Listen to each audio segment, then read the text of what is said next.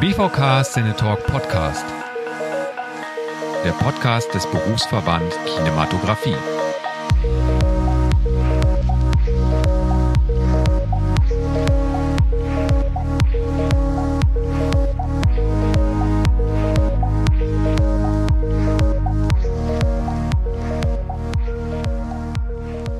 Hallo und herzlich willkommen zu einer weiteren Folge des BVK Cinetalk Podcast. Mein Name ist Toni L. Tom, ich bin Kameramann und treffe in diesem Podcast KollegInnen aus dem Bereich Kinematografie und Filmschaffende aus anderen Gewerken der Filmbranche. Im Mittelpunkt des Podcasts steht dabei ein technisches oder ein inhaltliches Thema, bei dem unser Gast als Experte sein Wissen mit uns teilt und den wir während des Podcasts näher kennenlernen. Vielen Dank an dieser Stelle für die freundliche Unterstützung von BPM Broadcast und Professional Media in Hamburg, die uns für diesen Podcast das Audio-Equipment zur Verfügung stellen. In dieser Folge treffe ich den Steadicam-Operator und Kameramann Felix Storb. Felix arbeitet seit Ende der 80er Jahre erfolgreich in der Film- und Werbefilmindustrie und ist seit vielen Jahren Mitglied im BVK. Schon zu Beginn seiner Karriere setzte er sich intensiv mit den Möglichkeiten, die Kamera zu bewegen, auseinander. In seiner Zeit bei MAT konnte er viel Erfahrung mit Kamerakransystem und Remote-Heads sammeln. 1998 gründete er mit Xenetics einen der wenigen Steadicam-Rentals in Deutschland und erleichterte mit Workshops und dem Zugang zu Technik vielen heute erfolgreichen Steadicam-OperatorInnen den Einstieg in die Filmbranche.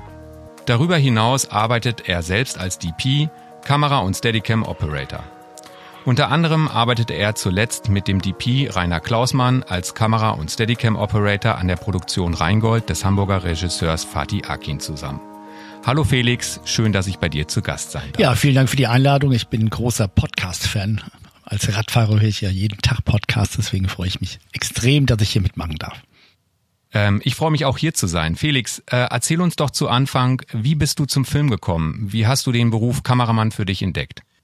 Ja, das ist äh, lange Geschichte eigentlich. Also ich bin ein kompletter Queransteiger. Ich habe äh, klar als Schüler oder so in meiner Jugend war ich viel im Kino. Ich habe Film immer schon geliebt, aber eher weil ich da mich so wegschießen konnte. Das war für mich immer das Einsteigen in eine Traumwelt. Ähm, und habe dann über Umwege in der politischen Szene als Hausbesetzer, AKW-Gegner und was weiß ich, Hüttendorfbewohner, habe ich mit 30 Jahren mein Leben mal neu begonnen, bin nach Hamburg gezogen, habe dann erstmal als Hafenarbeiter hier mich durchgeschlagen und Roadie und bin dann irgendwie mehr so notgedrungen beim Film gelandet. Tatsächlich haben Freunde von der MBF Filmtechnik aus Frankfurt mir damals eine, wie nennt man das, so ein kleines Zeugnis geschrieben. Ich war so ein bisschen verzweifelt und dann bin ich mal bei Studio Hamburg als Oberbeleuchter beziehungsweise als Beleuchter angefangen. Das war dann äh, natürlich bisschen kurios, weil ich keine Ahnung hatte. Aber der damalige Disponent meinte, ja, das wird schon was. Wir zerreißen mal dein Bewerbungsschreiben, aber dann fängst du mal bei uns an. Und dann bin ich relativ kurz Zeit später bei MAT gelandet. Ähm, erstmal so als Handwerker und Inventur gemacht, Fahrer, bin dann irgendwie ganz kurios über Nacht sozusagen zum Dolly Crip geworden und war dann na, zwei bis drei Jahre tatsächlich fast jeden Tag auf Dreh und habe da wirklich ähm, viel nachgeholt und auch tolle Sachen gelernt. Ja, so ging's los. Und ähm, wann hast du die äh, Steadicam für dich entdeckt? Gab es da so, ein, so, ein, so irgendwie einen, einen Moment, wo es Klick gemacht hat und du gesagt hast, okay, ja, Steadicam, das ist doch eigentlich ein, ein interessantes System? Ähm, kann man so gar nicht sagen. Also ich habe ja tatsächlich als Techniker angefangen und ähm, mein Zugang zum Film war natürlich eher die Faszination, dass man halt äh, unterwegs ist, im Team arbeitet, auf Reisen ist sozusagen, dass man Sachen auf und abbauen muss, dass man Koffer braucht, dass man Kabel lötet, dass man Sachen repariert am Set, dass man improvisieren muss. Und ähm, ich fand es natürlich äh, großartig, ähm, Aufgaben zu bewältigen, die jeden Tag neu waren. Und vor allen Dingen immer, wenn man Kollegen gefragt hat, wie machst du das, haben die gesagt, keine Ahnung, mach mal. Das fand ich also, hat mir wahnsinnig Spaß gemacht. Und dann ähm, war ich natürlich durch die Zeit bei MAT so ein bisschen fixiert auf diese bewegte Kamera. Ähm, muss ehrlich sagen, das war auch ein Holzweg, weil ich damals dachte, auch so ein bisschen arrogant, ähm, wir sind die Coolen, wir bewegen was, wir machen tolle Moves und das ist das, was beim Film auch Sinn macht. Und habe so ein bisschen über die Geschichtenerzähler gelacht, ehrlich gesagt.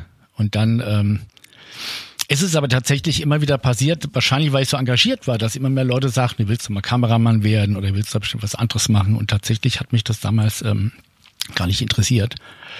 Ich bin so eher diesen Kameraberuf reingerutscht, ehrlich gesagt. Also auch von außen. Also es war nicht mein Wunsch, Kameramann zu werden. Ich habe wahnsinnig gerne fotografiert als Schüler, aber habe da auch mehr im Labor gearbeitet. Ich habe immer ein Schwarz-Weiß-Labor gehabt und ich habe mich total fasziniert, Bilder zu reframen, mit Entwicklern rumzudoktieren und irgendein Zonensystem von Anson Adams auszuprobieren. Das fand ich spannend. Aber ich habe das nie so mit Film in Verbindung gebracht. Das war für mich Fotografie. Und dann vor allen Dingen über die Arbeit mit vielen Engländern, Amerikanern, so richtigen coolen DPs als, als Werbebühnenmann oder Werbeassi oder wie auch immer, habe ich gemerkt, dass es ähm, dann nochmal einen anderen Zugang gibt. Und äh, ich habe dann tatsächlich ähm, eher so im Streit bei MRT aufgehört, weil ich war damals ein Jahr lang Snorkel Operator es gab so ein Gerät von, äh, der hieß Kenworth, ähm, Netman Kenworth Sea Snorkel, ein ziemlich komplexes ähm, Krangerät mit so einem Spiegel, der sich bewegt. Das habe ich ein Jahr lang machen dürfen. Und ähm, da musste man die Kamera auch quasi den Film einlegen, die Kamera mit bedienen. Ari 3 war das damals und das fand ich natürlich faszinierend. Das warum der, was war eigentlich der Grund, warum ich bei MAT ausgeschieden bin, weil die meine Kollegen damals wollten das nicht. Die wollten nicht, dass ich mich noch mehr spezialisiere und ich habe dann quasi im Streit diesen Bühnenjob aufgehört und habe dann einfach als Assi angefangen.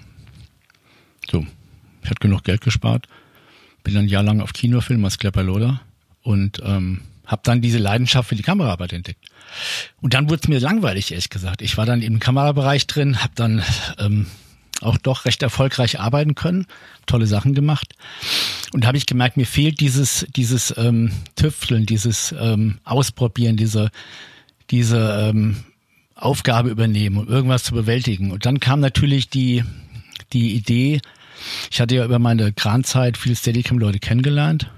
Das wäre doch vielleicht was, ähm, da mich noch mal ein bisschen umzuschauen.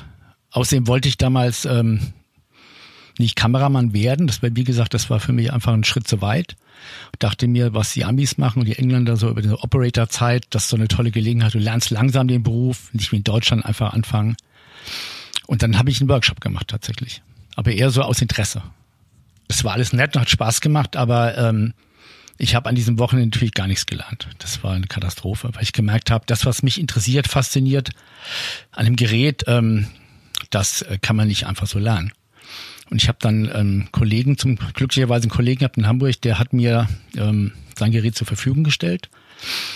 Bisschen als Deal, dass ich jemand anderes dafür ausbilde der das äh, für Fernsehshows lernen sollte. Und das war natürlich so eine Steilvorlage. Da habe ich das ein paar Monate gemacht. Und ganz ehrlich über die ähm, das Weitergeben von dem Wissen, was ich bekommen hatte und meinen eigenen Ideen, was ich damit mir so vorstellen könnte, habe ich das wirklich gelernt. Du arbeitest ähm, als DP und Kameramann. Befruchtet sich das gegenseitig oder wo liegen die unterschiedlichen Herausforderungen? Liegt dir eine Sache mehr oder weniger? Äh, wo sind da die Unterschiede?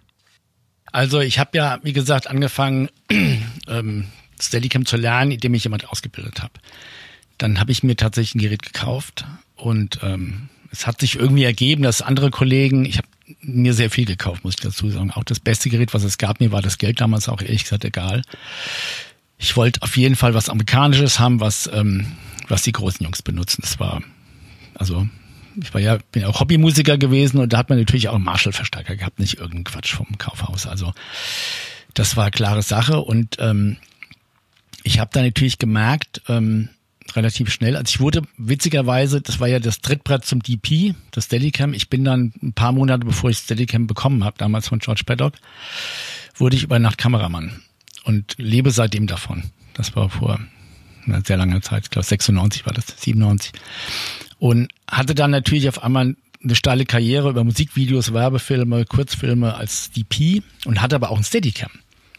Hab meinen ersten Kinofilm damals bekommen, auch ein bisschen durch Glück. Das lief auch super. Und hatte dann so ein bisschen so Dilemma, was machst du jetzt? Bist du jetzt Operator oder bist du DP? Und deswegen kann ich die Frage ganz gut beantworten, weil es war tatsächlich für mich so eine private Entscheidung. Ich habe gemerkt, als Operator bin ich wie damals als Kran-Techniker ähm, Dienstleister, absolut. Das ist ja auch äh, nichts Falsches, du bist als DP ja auch Dienstleister. Du dienst dem Regisseur, der Geschichte, der Produktion, wurscht. Aber du hast natürlich was das Kreative angeht und, und die, die, ja, es ist eine Machtfrage eigentlich. Du hast viel weniger Einfluss und Macht als Operator.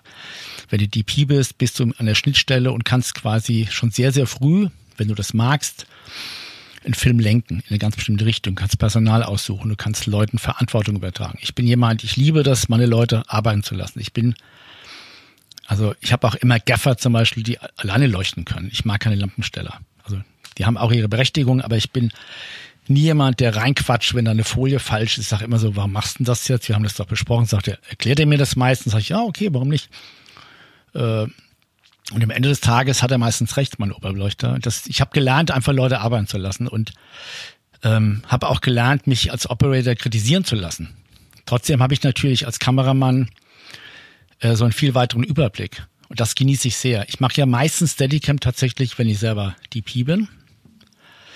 Und dadurch äh, nutze ich das Gerät auch eher so atypisch, wie so ein Fotograf, der halt dann einfach ein Fotoapparat in der Hand hat und wenn, wenn das Model oder wer auch immer der Schauspieler komische Sachen macht, dann geht er ein Stück zur Seite und macht ein Foto. So benutzt er Steadicam als, als ähm, ja, Lösungsansatz sozusagen für problematische Situationen. Und deswegen muss ich sagen, ähm, ich, ich mache immer wieder, ich habe tatsächlich meine meisten Steadicam-Einsätze als DP gemacht tatsächlich, mache aber gerne alle paar Jahre auch mal einen ähm, kompletten Film als Operator, einfach um zu lernen. Und es ist ein Riesengeschenk, als Kameramann ans Set von anderen Kameraleuten zu kommen. Zu schauen, wie arbeiten die, wie gehen die an das Konzept ran, an das Drehbuch, an die Lichtgestaltung. Und ich halte mich dann noch komplett raus. Ich sage immer ganz von Anfang an, ich bin ein Operator, ich bin dann gebe dir Tipps, wenn du willst, oder, oder misch mich gerne ein, aber das ist dein Film. Und ich kenne ja die Situation und möchte da wirklich nur, ein, nur einen Teilaspekt ausfüllen. Mhm. Jetzt hast du ähm, ja zuletzt mit Rainer Klausmann äh, und Fatih Akin Reingold äh, gedreht. Das war genau so eine Situation, dass du eben als Operator einen langen Kinofilm äh, begleitet hast. Äh, wie kam es da zu der Zusammenarbeit? Ähm, ja, wie es halt immer so ist. Also ich habe Fatih kennengelernt über ein, während Corona über ein Musikvideodreh. Eher so kurios. Der hat halt seinen, seinen guten Freund David auf dem Brinke gefragt, ob er nicht ein Team für ihn hat. Der, der, David macht viel Musikvideos, dann meistens mit mir oder oft mit mir. Und so kam ich mit Fatih zusammen und wir haben uns dann eigentlich sofort beim ersten Kaffeetrinken gut verstanden haben das dann auch ganz gut gerockt. Also während Corona mit 80 Leuten gedreht in einem, in einem Keller. Das war schon sehr kurios. Und das hat gut funktioniert. Dann haben wir noch eine Werbung gemacht, eine kleine. Und dann kam er auf mich zu und hat gefragt, ob ich mir vorstellen kann, diesen Film mit ihm zu machen. Allerdings nicht als Kameramann, sondern er wollte auf jeden Fall nochmal mit Rainer einen Film machen. Und ihm war das so ein bisschen unangenehm. Und für mich war es eigentlich äh, überhaupt kein, keine Problemstellung, weil ich bin das A gewohnt. B fand ich, Rainer ist ein großartiger DP, von dem kann man natürlich auch was lernen. Es war eine tolle Zusammenarbeit auch. Es gab natürlich viele Reibungspunkte, weil ich bin ja nicht jemand, der dann ähm, die Schnauze hält oder einfach nur macht, was man von ihm erwartet. Ich habe eine eigene Meinung und bringe mich auch ein. Habe auch extrem viel in der Vorbereitung mitgemacht, aber das hat sich am Ende des Tages ähm, äh, hat sich das alles zum Wohle des Films ergeben. Also auch die Reibungspunkte oder die, das ist ja auch normal, man muss sich ja auch streiten am Set. Das ist ganz wichtig. Man arbeitet an einem Projekt gemeinsam und ähm, das Ziel ist, dass, dass, ähm, dass der Film möglichst dem entspricht, was der Regisseur sich gewünscht hat oder der Drehbuchautor. Das Absolut. haben wir super hinbekommen, finde ich. Das war eine tolle Zusammenarbeit und bin da sehr, sehr glücklich und sehr zufrieden damit. Die Zusammenarbeit mit unterschiedlichen DPs ähm, und unterschiedlichen Regisseuren bringt ja immer wieder neue Konstellationen, die sich auch stark voneinander unterscheiden. Hast du ähm, da so ein ein Trick oder eine Herangehensweise, wie du dich auf die unterschiedlichen Arbeitsweisen ein, äh, einstellst? Oder? Ähm, wir machen ja hier bei Synetics auch Steadicam Ausbildung sozusagen. Wir bilden unsere eigenen Leute aus oder haben Kollegen, wir treffen uns und üben zusammen teilweise auch. Und ich gebe mein Wissen sehr, sehr gerne weiter. Das ist für mich selbstverständlich. Wir haben eine Doktrin in der Firma, dass wir sagen, Wissen gehört allen. Wir haben keine Geheimnisse. Wenn einer auch einen Konkurrent fragt, dann kriegt er alles von uns erzählt. Weil wir gehen davon aus, dass es ein Mensch ist der beim Film gebucht wird und nicht eine nicht ein Trick oder eine Art oder ein Skill oder sowas. Das ist totaler Quatsch. Deswegen, ähm, das ist auch schon die Antwort. Also mich fasziniert beim Film herstellen oder Filme machen, ist wie beim Theater oder wenn du eine Band hast, du kannst nicht einfach irgendeinen Musiker holen und dann stellst dich auf die Bühne und spielst mit dem. Das kann man mal machen, wenn man eine Tournee macht als, als Superstar und braucht halt irgendeinen Schlagzeuger. Aber wenn du eine Band formen willst, wenn du wirklich eine Platte aufnehmen willst, dann, dann kommt es ja tatsächlich vor, dass die Musiker ähm, oft wechseln oder dass für einzelne Songs andere Musiker geholt werden, weil jeder weiß, die Chemie muss stimmen und es sind ganz kleine Unterschiede, die das, die das ausmachen. Und einen Film herzustellen ist genau das Gleiche. Das ist ein Produkt von ein paar hundert Menschen. Es gibt ein paar, die die Mütze aufhaben oder den Hut aufhaben, ist ganz klar, aber ähm, der Produktionsfahrer, der eine Schauspielerin morgens abholt, der kann den Drehtag entscheiden. Wenn der einen blöden Spruch bringt, dann ist man dann beleidigt. Das ist einfach so. Oder ist gekränkt oder fühlt sich komisch, dann spielt die anders, der Regisseur geht drauf ein. Es gibt eine Kettenreaktion. Das ist so wie in der Chaosforschung. Ist total verrückt. Und deswegen bist du als Operator auch nur ein energetisch ein Teil des Ganzen. Und es gibt da nur eine Art ranzugehen, dass man äh, integer ist, dass man sich selber treu bleibt, dass man seine, seine Werte auch am Set verfolgt, auch wie man Bilder macht, die Werte. Natürlich kann man sich anpassen, aber eigentlich habe ich die beste Erfahrung gemacht, wenn man Leute arbeiten lässt. Und das war mit Rainer ja das Tolle auch, dass natürlich hat er seine Vorstellungen und hat da so sein, die, die Grundlinie gegeben, aber im Grunde genommen habe ich die Kamera bewegt, wie ich das für richtig gehalten habe und habe das immer wieder abgestimmt. Und dann haben wir über, über einen relativ kurzen Prozess uns angenähert und am Schluss ähm, läuft das einfach. Das ist, äh, das finde ich, ist das Entscheidende. Und was ich nicht mag, ist, äh, was, was ich auch nicht glaube, dass es erfolgreich sein könnte, wenn Leute ähm, einen Style haben oder eine Art, die Kamera zu bewegen, erwarten, dass dann der Kollege, der kommt, das so macht. Ich glaube, das funktioniert nicht. Das ist wie wenn einer, äh, ein begnadeter Gitarrist, der ein gutes Solo spielen kann, sagt, spiel mal so, wie ich spiele. Das äh, hört sich komisch an. Hm. Das wird, das siehst du im Kino, dass da irgendwas nicht stimmt. Deswegen bin ich ja nur als kleine Randbemerkung kein Freund von Gimbeln, weil wenn du mit Gimbeln arbeitest, mache ich natürlich auch oft, dann ähm, hast du einen Algorithmus, der die Kamera mitbewegt. Und du bist immer im Austausch mit dem Algorithmus und mit einem technischen Gerät. Und dadurch ähm, passiert was ganz Komisches am Set, dass, dass äh, diese Persönlichkeit verloren geht, mhm. die jeder ja hat. Ja, und die ja ja auch die Bilder und den Film prägen. Ne? Absolut. Man muss sich aufeinander einlassen. Das denke ich absolut auch. Ähm, wenn wir so an Steadicam denken, dann denkt man eigentlich äh, als erstes an die Treppenszene im Film Rocky, äh, in, in dem Garrett Brown mit seiner gerade erst erfundenen Steadicam Sylvester Stallone die Treppe des Art Museums in Philadelphia hinauf folgt oder man denkt an die Verfolgungsszenen in Stanley Kubricks Shining. Wie hat die Steadicam die Art, wie wir Filme machen verändert oder wie Filme gesehen werden äh, verändert? Was ist das Besondere und was ist eigentlich das Revolutionäre an Steadicam? Ich weiß, dass Leute total abfahren auf gewisse Szenen, auch so Beispiele bringen. Mich fragen ja auch oft Schüler oder junge Leute, gib mir mal einen Film, der gut ist für Steadicam, sage ich, ja, ich kann dir einen nennen, aber du wirst das Steadicam nicht merken, weil das ist so gut gemacht, dass du es nicht siehst. Und das ist für mich die entscheidende ähm, das entscheidende Merkmal. Eine Kamera sollte nie sichtbar sein. Wenn du die Kamera siehst, sagt man, so schön ist der Film vorbei. Deswegen ist diese Rocky-Szene natürlich toll, weil vorher hat das noch keiner gemacht und die Leute haben sich gefragt, wie haben sie das gemacht? Aber auf der anderen Seite, wenn ich mit meinen Kindern quatsche, die sind ja die schärfsten Kritiker meiner Filme, die interessiert das überhaupt nicht. Die sagen, das ist langweilig, das ist doof, Papi, oder das ist aber toll, oder das ist irre. Die denken nicht nach, wie das hergestellt wurde. Für mich ist Steadicam wirklich nur ein Hilfsmittel, um ähm, Dinge möglich zu machen. Und wenn sie nicht gehen, mache ich halt was anderes. Oder überlegt mir die Zähne, löst die anders auf oder macht eine feste Einstellung. Das ist mir total wurscht. Das wird den Film nicht umbringen. Aber es gibt Situationen, wo ähm, es dramaturgisch wahnsinnig toll ist, einfach durch Räume durchzugehen. Oder wie in Shining diese Szene im Labyrinth. Oder die Szene, wie der Junge mit dem, mit dem Dreirad die Treppe da, der den Teppich lang fährt, dass die Kamera einfach immer hinten dran bleibt über einen sehr, sehr langen Zeitraum, das ist einfach sehr beängstigend. Und das hätte man sonst mit einem Kran, einem riesen Studio bauen müssen und die haben ja wirklich im Hotel gedreht. Aber auch das ist für den Zuschauer völlig irrelevant. Das ist eher was für den Filmemacher. Es gibt viele Wege, äh, die nach Rom führen. Man kann alles Mögliche benutzen. Steadicam hat tatsächlich vieles erleichtert. Deswegen ist es ein wichtiges Tool geworden. Es hat auch eine eigene Bildsprache.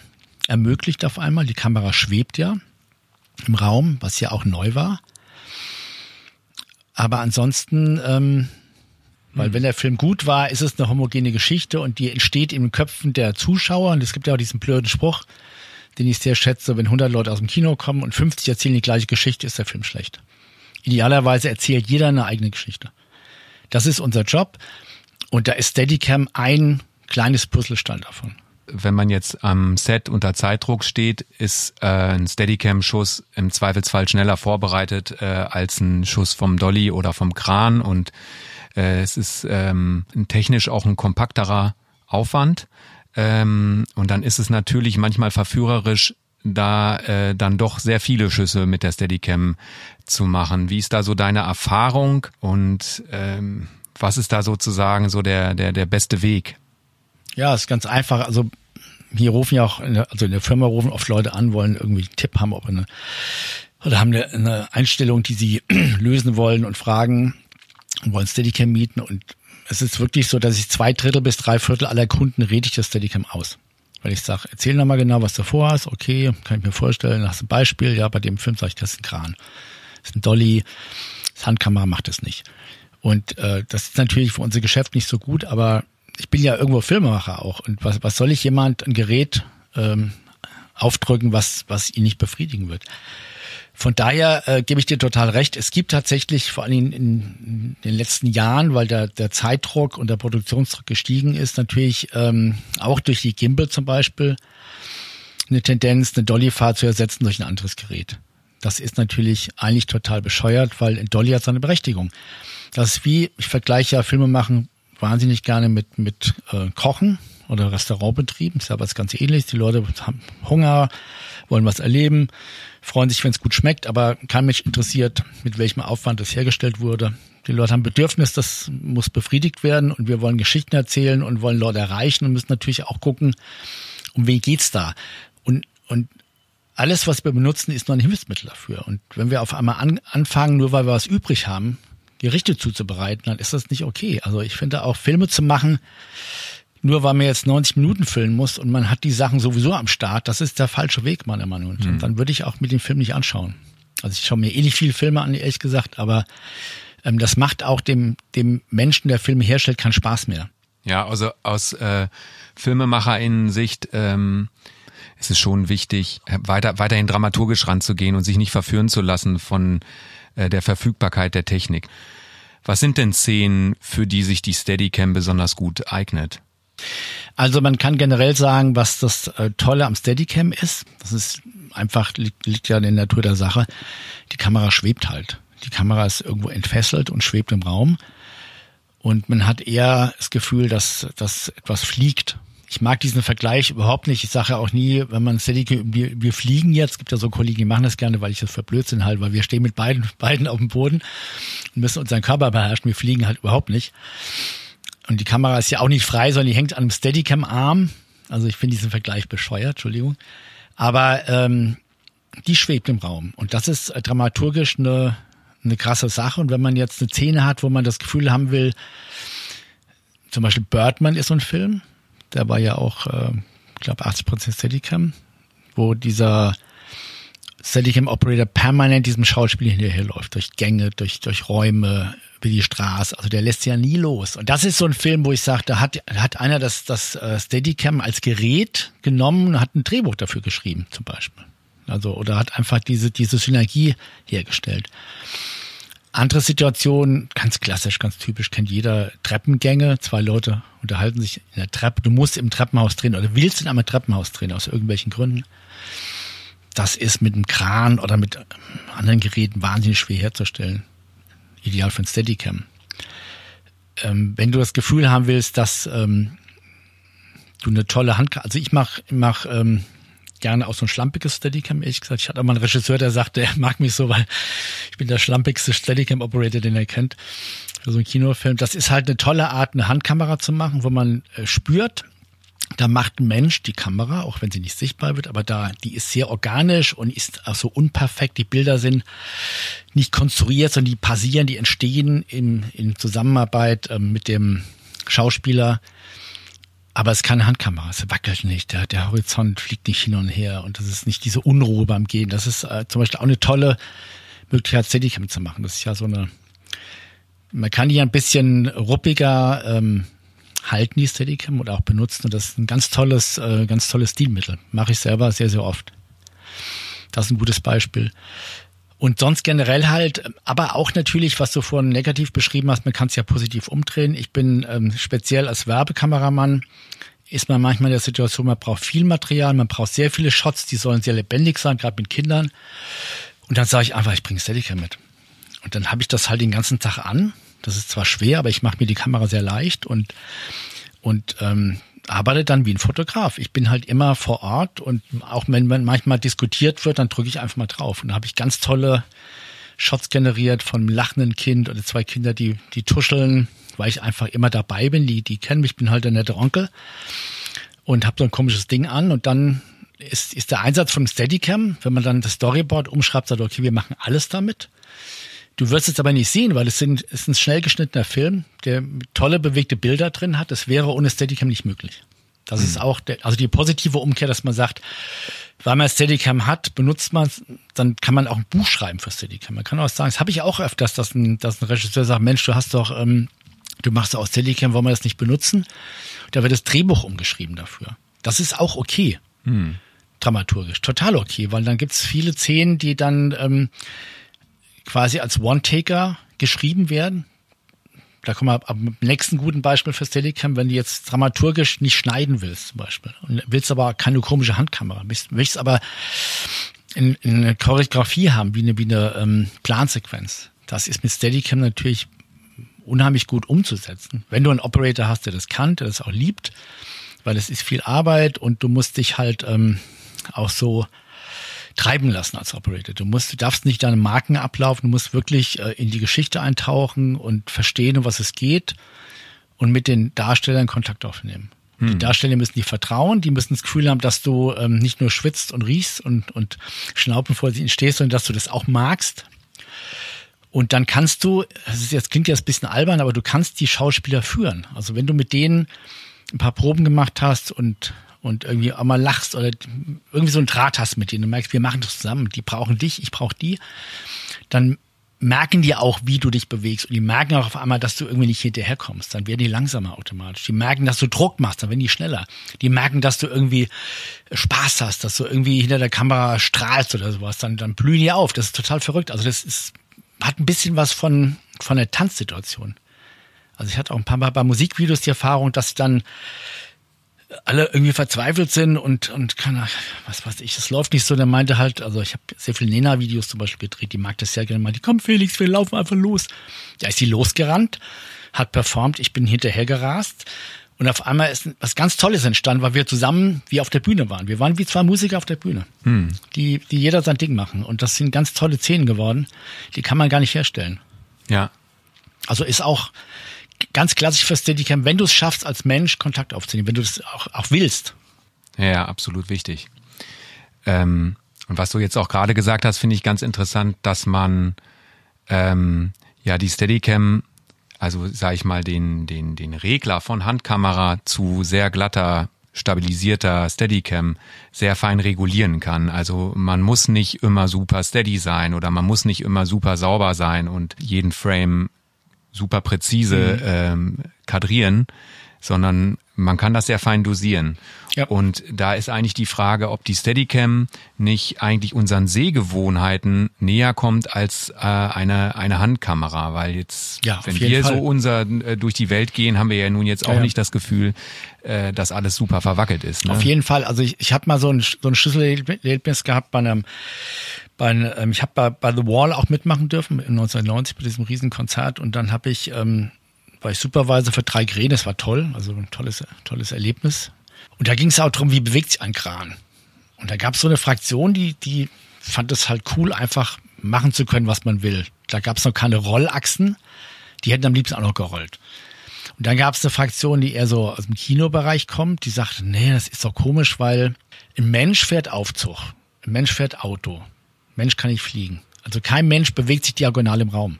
Der, geht nach vorne, geht nach hinten, macht nach rechts, nach links, rauf, runter. Und wenn ich einen Kran, das mache ich tatsächlich heute noch so, wenn ich Kräne benutze, ich habe fast nie eine diagonale Fahrt.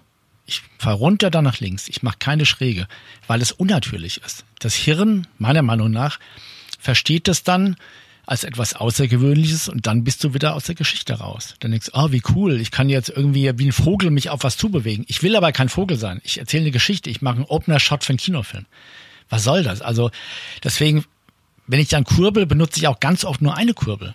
Also ich bewege immer nur eine Achse. Das ist auch sowas, was man was ich immer den jungen Leuten erzähle, fang nicht an rumzueiern mit dem Kran. Das ist Quatsch. Fahr einfach runter, dann schwenk nach links oder das ist natürlich. Und das beim Steadicam witzigerweise genauso. Ich gebe dir völlig recht, das ist eigentlich eher die, die logische Handkamera als ein Steadicam, weil der Mensch merkt ja auch nicht, wenn er rumläuft, dass er so rauf und runter bammt. Das Hirn rechnet das weg. Deswegen ist eigentlich das Steadicam die, die ähm, logische Handkamera, gebe ich dir völlig recht. Der Gimbal nicht, weil der Gimbal macht schon wieder zu viel, finde ich. Der macht auch sein, hat auch ein Eigenleben, weil du ähm, schaust ja auch als Mensch, wenn du dich bewegst. Also du hast ja quasi, du bist ja wie ein Steadicam, das geht. Also die Kamera hängt am Körper, kann aber rechts, links rauf runter gucken. Also diese beiden Achsen hast du ja auch, wie ein Mensch das macht. Ein Mensch läuft nach vorne, schaut mit den Augen nach rechts und nach links. Das kannst du mit Steadicam auch machen. Du hast vor vielen Jahren äh, den Steadicam Rental Xenetics gegründet. Was für eine Philosophie hat sich aus Xenetics entwickelt und wie hat sich ähm, diese Philosophie ähm, über die Jahre vielleicht verändert und wie hat sich das so ein bisschen an den Markt angepasst, der sich ja auch ständig verändert? Die Firma an sich als Verleih, das, das ist schon eine richtige Firma, eine ganz normale Firma. Ähm, der einzige Unterschied ist, wir haben keine Angestellten und wir sind der einzige Verleiher in Deutschland, der von Leuten geführt und bedient wird, die auch Kameraleute sind. Also bei uns gibt es niemand, der nicht am Set auch noch arbeitet und damit sein Geld verdient. Das ist sehr kurios, aber das hat auch, macht auch Sinn, weil wir hatten nie die Idee, einen Verleih zu, aufzubauen oder größer zu machen, der einfach nur Geld verdienen will, sondern die Philosophie von Synetics ist eher, ähm, dass irgendwelche, was ist eine Art Community? Klar, es gibt Besitzer, es gibt auch Leute, die, die teilweise Investment haben in der Firma, es gibt auch Leute, die nur mit den Geräten arbeiten. Es gibt auch Leute, die einfach äh, die Peace sind und sich mal was von uns holen und dafür ähm, Wissen abgreifen oder hier trainieren können. Aber die, die Idee war eher ähm, einfach die Möglichkeit zu haben, möglichst viel Spielsachen und tolle Sachen selber zu besitzen, um sie dann zu benutzen, auch vielleicht mal für ein für irgendeine tolle Idee, für ein Social Spot, für ein geiles Musikvideo oder für ein Kino. Also bei Rheingold zum Beispiel, äh, Fatih wollte Handkamera, Ranne auch, da haben wir natürlich eine Mini LF und diese riesenschweren Cook S7. Und da habe ich hier tagelang rumgebastelt mit dem Michael Hein zusammen, den Kameraassistenten, weil wir haben, wussten ja, wir müssen irgendwie diese ganzen Szenen beackern, aber es gab am Schluss gab es vier Rigs tatsächlich. Also es gab einmal die Kamera komplett nackt. Da habe ich mehr oder weniger auf dem Steuerknüppel gesessen im Auto und konnte dann auf dem Nordalpunkt fast hin und her schwingen, weil Rainer unbedingt wollte, dass ich mitfahre, wenn vier Leute im Auto sitzen. Ich habe dann wirklich auf dem, auf dem Schaltknüppel gesessen. Völlig bescheuert, aber es war sehr lustig und wir haben natürlich diese Aufnahmen so hinbekommen, weil ich nur die Kamera hatte. Und dann musste ich aber auch in Sekundenschnelle auf dem Twister, das ist so ein Gestell, wo ein ähm, Horizontstabilisator drin steht, das hängt am Steadicam-Arm, um diese, diese Gänge, diese schnellen Gänge zu machen, die trotzdem wie eine Handkamera aussehen, aber äh, einen stabilisierten Horizont haben. Das wollte ich unbedingt machen, benutzen weil ich fand, das hat für den Film super gut gepasst. Wir haben das auch getestet. Dann musste man ganz schnell auf ein Steadicam. Das war zwar nie geplant, Steadicam zu benutzen, aber ähm, während des Films gab es dann auch mal so eine Idee, können wir nicht doch mal einen Tag und so. Und dann am Schluss hat man dann auch ein Steadicam dabei. Und es gab ähm, es gab ein ganz klassisches äh, Handkamera-Rig mit einem Easy-Rig, wo man rumgelaufen ist. Und das ging natürlich nur, weil ich den ganzen Kram habe. Und äh, es hat total äh, Spaß gemacht, es hat Sinn gemacht und als ich den Film zum ersten Mal im Kino gesehen habe, war ich selber total überrascht, dass man das gar nicht sieht, dass wir mit vier verschiedenen Sachen gearbeitet haben. Also es, es geht total auf, meiner Meinung nach. Und das hat mich am meisten gefreut. Und darum geht's bei Cinetics auch, dass wir, wir sind Filmemacher, mehr oder weniger, und wir sind Freaks irgendwo, was Technik angeht. Also wir, wir benutzen auch Technik mit Leidenschaft und ähm, sind halt eine Gruppe von Leuten, die auch gerne mal dann noch irgendwas hat, was vielleicht sonst jahrelang rumsteht. Das kaufen wir uns dann, weil der Gewinn von der Firma wird hauptsächlich in Geräte gesteckt. Und dann teilt man das natürlich auch. Man teilt das mit, man zeigt sich das, ähm, man kann darauf zugreifen. Wir haben viele Sachen, die wirklich wurden mal angeschafft für irgendeinen Film in der Wüste oder sowas. So, so ein komischer, ich weiß gar nicht, wie das Ding noch heißt, ähm, von Walter Klassen, so, so ein oben steht da, Gorlink heißt es genau. Das wurde mal für einen Kinofilm. Das steht jetzt seit zehn Jahren hier rum, aber ab und zu mal benutzt es jemand und freut sich dann total drüber, dass wir eine Lösung haben dafür. Also das ist so ein bisschen der Hintergrund.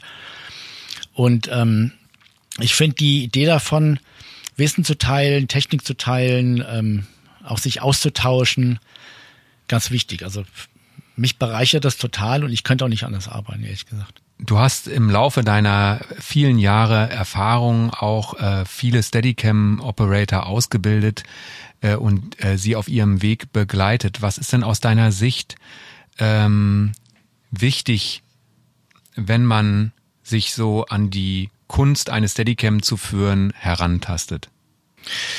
Hm, gute Frage. Ich habe ja vorhin schon mal erwähnt, dass ich da bei diesem meinem ersten Workshop so ein bisschen frustriert war. Das äh, habe ich schon ernst gemeint. Das, es hat bisschen mehr mit Kampfsport zu tun, Steadicam zu machen. Also mit dieser Art an Kampfsport dran zu gehen, an es hat viel mit Körperbeherrschung zu tun, mit ähm, Energiearbeit in seinen Körper reinzuspüren. Du hast ja auch viel Schmerzen beim Steadicam Operaten tatsächlich. Und ähm, es gibt ein ganz faszinierendes Momentum, dass manchmal so Leute so ganz begeistert dich anstrahlen am Set sagen, boah, wie toll, das sieht aus wie Ballett, als ob die Kamera schwebt. Und du hast blaue Flecken, du hast schon äh, dich teilweise wundgescheuert und denkst, wie kann das sein, dass es so leicht aussieht? Das tut doch weh und das, das ist unangenehm und ich muss schief laufen und sowas. Das ist total irre. Also da muss man sich auch zusammenreißen. Und ähm, was wie gesagt, wir bilden Leute intern aus, aber das ist jetzt, wir haben jetzt nicht den Anspruch, so eine Steadicam-Schule zu sein, wo man für Geld was lernt, sondern das ist bei uns eine Art der Community-Arbeit. Wenn sich jemand andockt, einklingt und da Bock drauf hat, dann ähm, kann er das lernen. Und wir haben so eine Methode entwickelt, dass wir sagen, es ist halt relativ oft jemand da und es geht über Jahre und man kann einfach anfangen, hier zu üben, wenn man selber Zeit hat. Meistens sind es junge Kameraassistenten oder schon junge Operator und das läuft in der Regel zwei, drei Jahre tatsächlich, immer zwischendurch, wenn die Zeit haben, kommen die. Und wir fangen tatsächlich die ersten Monate an, nur mit Gewichten zu arbeiten. Also wir fangen an mit, erstmal müssen sie zum Arzt gehen, müssen sich checken lassen zum Orthopäden, weil ich würde mal behaupten, dass nur na, maximal 10, 20 Prozent aller Leute überhaupt in der Lage sind, von ihrer Wirbelsäule her Steadicam zu machen, ohne dass sie Schaden davon trägen irgendwann mal. Es wiegt ja bis zu 40 Kilo dann insgesamt. Und dann fangen wir an tatsächlich, ähm, wir haben so einen Gewichtsklotz und dann laufen die hier wochenlang rum mit dem Steadicam ohne Kamera drauf, nur mit Gewichten und versuchen quasi ihren Körper so zu spüren, dass sie nicht einfach sofort hinfallen oder gerade, also du kennst das ja auch, du hast schon mal Steadicam angehabt, man kippt ja fast um beim ersten Mal und konzentrieren sich nur auf ihren Körper und auf die Weste, die sie immer wieder einstellen, weil du hast an der Weste auch ein Dutzend Verstellmöglichkeiten und das ist wie mit allem, wenn man das nicht kennt und falsch anfängt, dann gewöhnt man sich einen Fehler an. Und dann schaue ich mir es immer wieder an, wir reden darüber, wir probieren andere Sachen aus. Und dann fangen die Leute an, Gefühl zu bekommen, ähm, quasi, wie sie gehen müssen, wie sie ihren Körper halten müssen, dass die Kamera überhaupt am Körper bleibt, dass sie am Körper schwebt mit dem Steadicam-Arm. Dann kommt erst die Kamera drauf oder das größere Gewicht, das schwerere. Und dann fangen wir weiter an, auch ohne Monitor zu üben. Also einfach ganz normale Gänge, ähm, Bewegungsabläufe, weil es einfach darum geht, später musst du mal wieder am Set bist und du Zähne drehst oder Schauspieler was anderes, dann musst du komplett dich umstellen. Das ist wie wenn du beim Rallye-Fahrzeug einen U-Turn machst und auf einmal einen anderen Weg fahren müsstest. Also du musst in, in Windeseile muss dein ganzer Körper, du stehst vielleicht auf falschen Beinen, da musst du gucken, wie du dich jetzt umdrehst, aufs andere Standbein kommst, ohne dass die Kamera wackelt. Äh, oder wenn du jetzt merkst, dass der Stand zu früh kommt, du kannst ja im Steadicam nicht einfach ruhig stehen bleiben. Dann fängt das mit deinem Körper an zu wackeln. Das heißt, du musst eine, eine Ruhephase für deinen Körper finden, dass das Steadicam neben dir schweben kann. Und dann kannst du auch eine Minute zuschauen beim langen Dialog. Das musst du intuitiv spüren. Oh, jetzt halten die gleich an. Mist, ich stehe falsch. Und dann musst du eine Lösung finden, vielleicht einen kleinen kleine ähm, Umkreisung noch einbauen oder irgendwas anderes, wie du irgendwie in den Stand kommst, dass du mit dem Schauspieler zusammenstehst. Und das musst du quasi in erahnen. Oder wenn du jetzt wenn Schauspieler aufstehen oder losgehen. Du musst quasi die Körpersprache lesen können, um gleichzeitig mit dem Schauspieler loszugehen. Das heißt, du musst schon gefühlt eine halbe Sekunde vorher dich bewegen, das Steadicam bewegen, dass der Zuschauer nicht siehst, dass du hinterher gehst. Das sind Sachen, die musst du quasi automatisch abrufen. Ich schaue manchmal gar nicht auf den Monitor, ist kein Witz, sondern schaue auf den Schauspieler, bin selber fasziniert, denke mir, oh Gott, gucke ich runter, denke mir, pff, Bild ist okay. Weil das gehört aber dazu. Und das musst du halt, äh, dafür brauchst du Zeit, sehr viel Zeit, dafür brauchst du Feedback. Wenn du es alleine machst, holst du dir es halt über viele, viele Jahre Erfahrung am Set, indem du halt Fehler machst, was ja auch okay ist. Bei uns ist halt der große Vorteil, weil wir es halt gemeinsam machen, dass man sich gegenseitig auf die Finger schaut oder auf den Monitor schaut und man sagen kann, mach da mal das, mach mal jedes. Und meine Erfahrung in diesen 25 Jahren ist einfach, dass Leute eine Zeit lang was machen, teilweise jahrelang, dann kommen sie zurück oder irgendwie gibt es eine Situation, wo man was ausprobiert oder jemand sich trifft, um irgendein neues Gerät anzuschauen. Auf einmal sagst du, warum stehst du so? Sagt er, warum? Da kommt mir die Weste sitzt so hier und hier und sagt er, Moment mal, stimmt. Ist ja viel, viel entspannter. Und dann macht er das so. Aber das hat diese Zeit gebraucht, um diese Veränderung zu spüren. Das ist wirklich notwendig. Um ein guter Steadicam-Operator zu werden, da braucht es einfach viel Übung und äh, viel Training, um das Arbeitsgerät jetzt selber erstmal zu beherrschen. Natürlich braucht es auch Intuition und eine Vision und äh, ein Gefühl für Bilder, aber ähm, es ist jetzt nicht es ist jetzt kein technisches Gerät, was ich, wo ich mir die Weste anziehe ähm, und da zwei Schritte mache beim Verleih und damit auf den Film gehen kann und sagen kann, äh, ich kann das jetzt. Das heißt, man muss schon sehr viel Zeit äh, investieren in ein Training. Warum lohnt sich aus deiner Sicht äh, diese extra Mile? Also ich habe da eine ganz klare Meinung dazu, auch eine strenge Meinung. Ich finde, jemand, der Steadicam macht oder wie auch immer, ein Operator am Set ist ein Kameramann. Punkt. Da gibt's kein, kein Drumherumreden. Das ist auch kein Erfüllungsgehilfe, das ist ein Kameramann, der macht Bilder. Das ist kein Roboter. Und den musst du ernst nehmen und der muss seinen Job auch selber ernst nehmen. Und ein Kameramann ist jemand, der sich reinbegibt in diese, in diese Welt der Filmherstellung und der lernt ja nie aus. Ich mache das jetzt seit 35 Jahren und ich lerne jeden Tag noch neue Sachen. Es hört einfach nicht auf allein durch deine Lebenserfahrung, wie du das Leben siehst, wie du Menschen siehst, machst du andere Bilder. Hm. Wenn du äh, deine erste Scheidung hinter dir hast zum Beispiel, machst du andere Bilder. Du siehst die Liebesgeschichte anders. Also das ist, das hm. ist entscheidend und deswegen ist diese Frage der Extrameile unberechtigt, weil wenn ich ernsthaft Kameramann sein will, dann muss ich mich damit beschäftigen, dann, und dann kann ich natürlich auch die Zeit investieren, um Steadicam zu lernen, weil ich bin der Meinung, du kannst mit einem Gimbal nicht die gleichen Bilder machen wie mit am Steadicam. Das ist ein Riesenunterschied. Du schwenkst zwar eine Kamera, aber die schwenkt sich ja selber mit. Du musst die vorher programmieren oder im schlimmsten Fall wird die programmiert von irgendwelchen Technikern und du bewegst sie dann nur, aber die hat ein Eigenleben. Du fängst an, dich damit zu arrangieren, dass der Gimpel für dich das Bild mitmacht oder den, oder den Start-Stopp bestimmt. Darum geht's aber nicht. Den sollst du eigentlich bestimmen als Mensch. Was ist denn aus deiner Sicht der Unterschied zwischen Steadicam und Gimbal in der Wirkung der Bilder? Naja, also es ist relativ einfach zu sagen. Man sieht, also wie gesagt, ich schaue ja relativ wenig Fernsehen oder Filme. Ich bin immer wieder geschockt, wenn ich mal reinsteppe irgendwo und merke, ähm, da ist eine Kamerafahrt und ich sehe wirklich jeden Schritt von dem Operator, weil der Gimbal hält das Bild ja ruhig, aber der Hintergrund, der schwingt ja immer mit, der, der oszilliert ja. Weil der Gimbal macht ja nur quasi, der hält das Bild, aber trotzdem merkst du, dass da was passiert. Vor allem im Close-Up merkst du auf einmal, dass du auf jemanden zuläufst und der Baum hinter dem Kopf geht immer rauf und runter, obwohl das Bild ruhig bleibt. Das finde ich furchtbar, ehrlich gesagt. Und ähm, mich irritiert das total.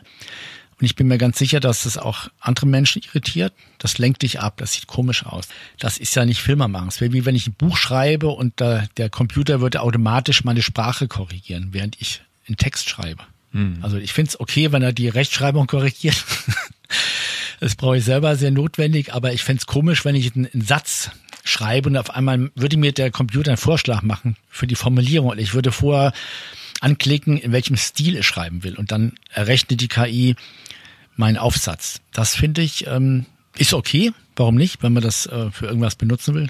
Kein Problem, wenn man Kataloge beschreibt oder irgendwelche Produkte beschreiben will, hilft es vielleicht sogar, aber das hat, das ist keine kreative Art, eine Geschichte zu erzählen. Das ist was anderes.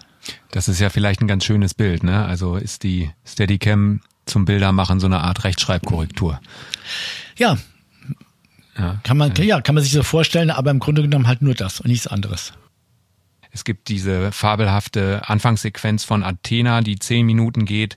Das sind äh, Dinge, die wären weder Handheld so möglich gewesen, noch wären sie mit einer Steadicam äh, möglich gewesen. Du kannst nicht hinten auf dem Motorrad draufsitzen und jemandem in ein anderes fahrendes Auto eine Steadicam überreichen. Das geht einfach nicht. Also es ist ein Tool, ähm, womit tolle Sachen möglich sind und was absolut seine Daseinsberechtigung hat.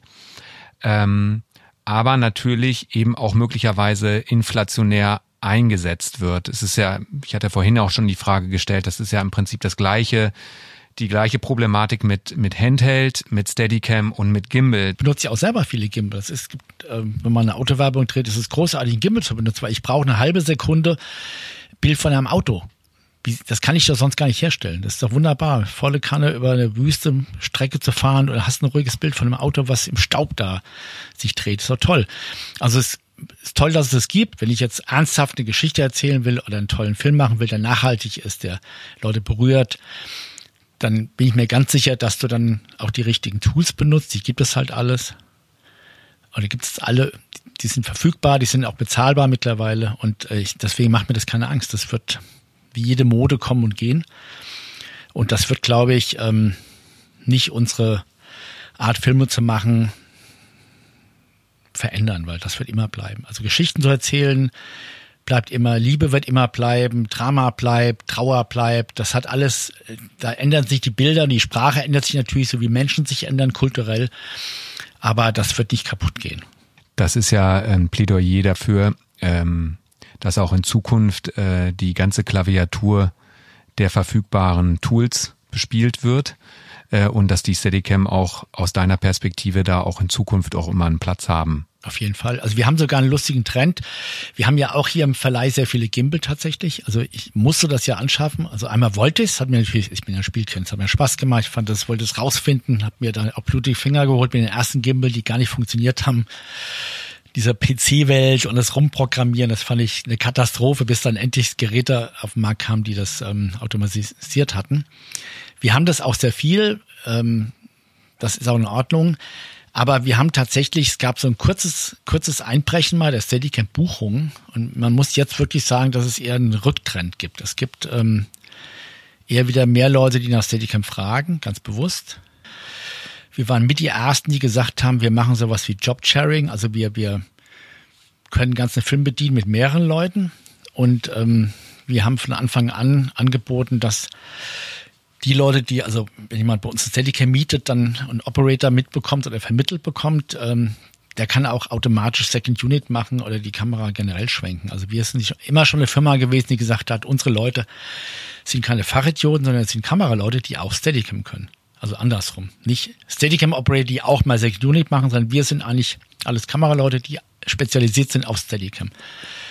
Wir ähm, versuchen halt die Sachen so gut vorzubereiten. Oder wenn die P sagt, ich habe die eine Idee, dann sage ich zum Beispiel auch tatsächlich oft, alles klar, verstehe ich, aber man könnte das auch so und so lösen, dann muss ich nicht die Treppe dreimal rauf und runter, sondern kann vielleicht darüber gehen oder ich kann da durchgehen, das geht schneller, das ist schöner.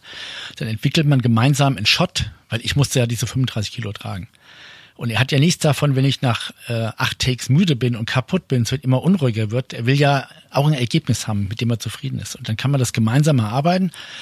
Und in der Regel ist es immer so, dass es funktioniert und dass man ähm, nur zwei, drei Proben machen muss und dass die ersten beiden, zwei, drei Takes meistens auch so gut sind, dass der Regisseur in der Regel sagt, nö, hab das eigentlich.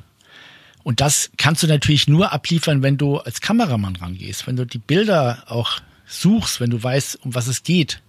Wenn du auf die Marke läufst und sagst, aber ich war doch genau der Punkt, der Schauspieler hat falsch gestanden, das ist sinnlos. Da musst du, musst du viele, viele Takes machen. Aber wenn du siehst, der Schauspieler läuft anders, dann gehst du automatisch ein bisschen anders mit. Du willst halt eine Zweier haben, die ein bisschen offener ist und du weißt genau, was es geht bei der Einstellung, dann, dann erzeugst du das. Und der Regisseur merkt noch nicht mal, dass der Schauspieler auf der falschen Marke war oder ganz woanders steht. Filme machen, ob jetzt als Regisseur, ob als Kameramann, ob als Operator, wir sind ja alle Filmemacher. Filme machen äh, unterliegt einem ständigen Wandel, einem Wandel der Zeit, die Sehgewohnheiten ändern sich. Ähm, was wünschst du dir für die Zukunft ähm, und, und wie schätzt du diesen Wandel ein, der gerade vor sich geht? Also die Leute haben vor 5000 Jahren auch schon mal Feuer gesetzt und Geschichten erzählt. Wir machen ja nichts anderes. Also wir haben jetzt Medien dafür, Kinos oder irgendwelche komischen virtuellen Geräte, aber es geht immer um dieselbe Sache. Es geht um Kommunikation zwischen Menschen, es geht um die großen Lebensfragen, die sich jeder stellt, ob er jetzt religiös ist oder nicht. Wo komme ich her? Wo gehe ich hin? Warum bin ich hier? Warum bin ich ich, ich nicht du? Warum gibt es ein Leben nach dem Tod? Was weiß ich? Das wird in jedem Film besprochen, diese Themen und auch in jedem Buch besprochen und da sind wir ein Teil davon als Filmschaffende. Wir beackern diese Kommunikation zwischen Menschen, dieses, dieses, dieses Leben im Kopf, was wir alle haben. Und das ändert sich, wie sich die Kultur ändert, aber die Idee bleibt immer die gleiche. Und ähm, wenn man das mit Leidenschaft und Herzblut macht, dann kann man, glaube ich, Geschichten erzählen mit allen möglichen Gerätschaften. Ja, nein. Das wird da, also ich bin froh, dass ich ein Teil davon bin und ich benutze leidenschaftlich alles, was da auch neu da ist und was funktioniert. Ich finde auch KI nicht, nicht so beängstigend, ehrlich gesagt, weil es ähm, hilft dir auch teilweise. Und wenn man dann einen guten Mittelweg findet, damit durchzukommen, dann ist auch alles in Ordnung. Felix, vielen Dank für deine Zeit und War mir ein äh, großes Vergnügen. Dass du deine Erfahrung und dein Wissen mit uns geteilt hast. Äh, es hat mich sehr gefreut. Ja, mich auch. Vielen Dank. Sie hörten den BVK Cinetalk Podcast zum Thema Steadicam mit dem DP und Operator Felix Storb. Eine Produktion für den Berufsverband Kinematografie, der maßgeblichen Interessenvertretung der bildgestaltenden Berufe in Deutschland. Redaktion, Produktion und Moderation Toni L. Tom. Mit freundlicher Unterstützung von BPM Broadcast und Professional Media in Hamburg.